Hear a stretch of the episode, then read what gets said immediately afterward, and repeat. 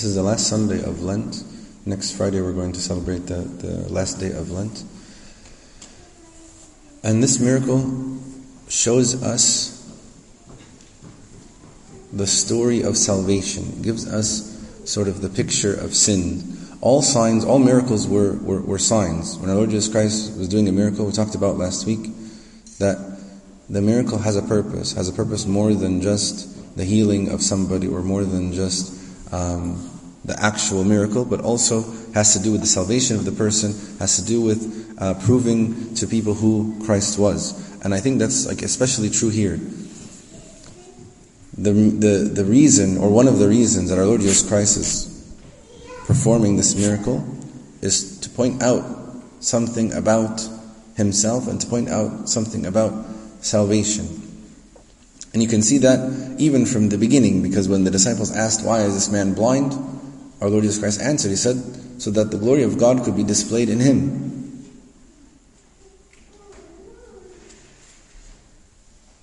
And then actually at the end of the uh, at the end of the passage that we read today, it says that and Jesus said, "For judgment I came into the world that those who do not who do not see may see, and those who may who see may be blind." And then he talked to the Pharisees about blindness and about seeing. And so he's trying to make a connection in this miracle between blindness, the physical blindness that was, the man was healed from, and the spiritual blindness that our Lord Jesus Christ is really uh, seeking after and speaking about. So the healing is sort of an illustration of salvation. And it shows us kind of the picture of sin. If you think about it for just a couple minutes, think about the man. What characterized this man's life? First of all, he was blind. So he has no ability to see.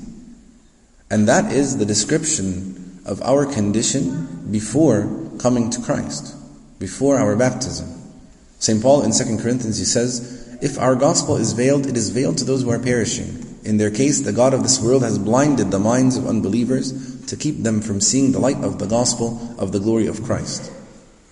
So the reason St. Paul is saying some people don't believe is because they're blind.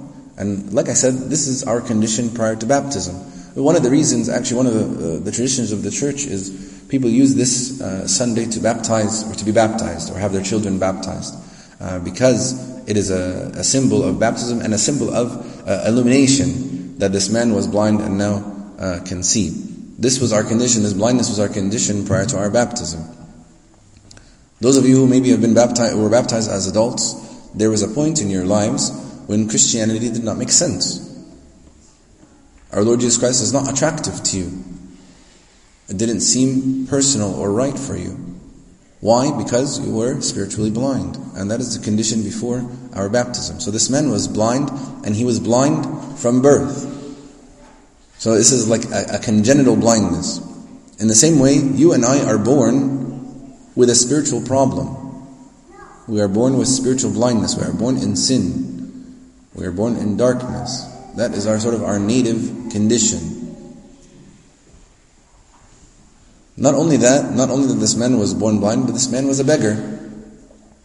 Which means he didn't have money for doctors. He didn't have anything he could offer Christ in order for Christ to heal him. In the same way, we are, we have nothing to offer to God. We're unable to help ourselves. We can't purchase, we can't do anything to receive our salvation. Our salvation is given as a free gift from God. It has to be given to us. But we'll see also, in addition to that, there is a role for the blind person, the role for us to play in our story of salvation. There's a couple of things that I want to talk about as far as what our Lord Jesus Christ does and why He does them. If you look at verses 6 and 7, He says, Having said these things, He spit on the ground and made clay with the saliva. And then He went and and told them to go wash in the pool of Siloam. Why did our Lord Jesus Christ do that this way? He healed many different people all the time. And He could have done it just with just a word. He could have spoken it and it would have been done. Or there's another person in the Gospel of St. Mark, when he was blind, he healed him and he sort of healed him partially so that he could see. He said he saw men like trees walking. And then after a second touch, he received his sight. Why didn't our Lord Jesus Christ do that with this man? There are several lessons to learn from what Christ did. Because our Lord Jesus Christ is deliberate in everything that He's doing. First of all, The act that our Lord Jesus Christ is doing to spit on the ground and make clay and give, put it on this person's eyes is an offensive thing or, or a hard thing to, to swallow, even for the blind person. He spits on the ground, he makes mud, he, and he smears it all over this person's eyes. Most people would be sort of like shrink away from that. But it sort of teaches us that Christ, being God, anything from Christ cannot contaminate. Our Lord Jesus Christ, in giving Himself, cleanses us. But to the, the natural mind or the logical mind, offensive. Just like the way of the cross, the way of salvation is an offensive thing to those who are perishing. That's what St. Paul says in 1 Corinthians. So it humbles the man to expect, to, to accept mud and spit from our Lord Jesus Christ, and it glorifies God. It's humbling for the man to receive it, but it shows the power of our Lord Jesus Christ. Can you imagine if Christ took some, I don't know, maybe he took some oil and he and he put the oil on the on the blind person and he received his sight. What would everybody around him say? They'd say, "Give me some of that oil. The oil is what's healing the people. I want some of that oil." But the way our Lord Jesus Christ did this miracle, the only person who could receive glory and the only source of the power was from Christ Himself.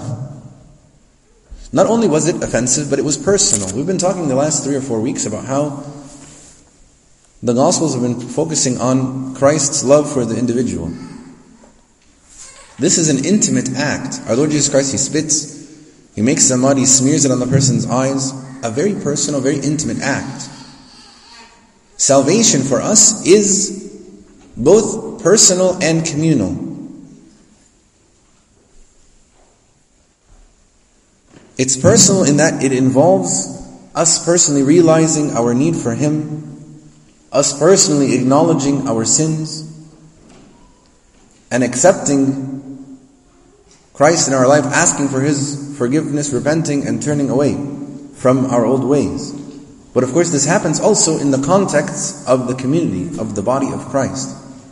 But it doesn't eliminate the fact that there's a very personal element to our walk with Christ. In this miracle also, our Lord Jesus Christ shows an act of new creation. Many of the church fathers, when they read this passage and they try to explain this passage, they connect it to Genesis chapter 2. When he says, The Lord God formed man from the dust of the ground. Here, our Lord Jesus Christ is spitting onto the dirt and the dust of the ground to create eyes. It's an act of new creation. That's why in the Gospel he says, No one has ever seen that a person would make a man who was born blind to see. It was an act of creation. It wasn't like he just fixed the man's eyes. He created for him functioning eyes to display the fact that he is God. So what about the man himself? What does our Lord Jesus Christ require from the person? What is this man's experience? There's a, a bunch of things to learn from the man himself. First, we see sort of belief or faith that moves him to humility and to action. In verse 7, when he tells him to go and wash in the pool, he said to him, Go and wash in the pool. So it says, So he went and washed and came back seeing. This is actually very literally blind obedience. Right? He's blind, he has no idea what's going on. This person tells him to go wash in the pool and he goes and washes. Can only imagine what would have been going on in this person's mind or put yourself in that person's place.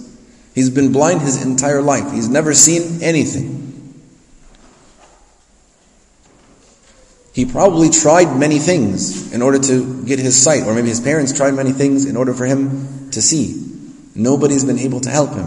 And then here's this person, Christ, doing what this seemingly from the outside is a ridiculous thing, putting mud over his eyes and says, Now go wash in this particular pool. You know, he must be thinking to himself, Is this really going to work?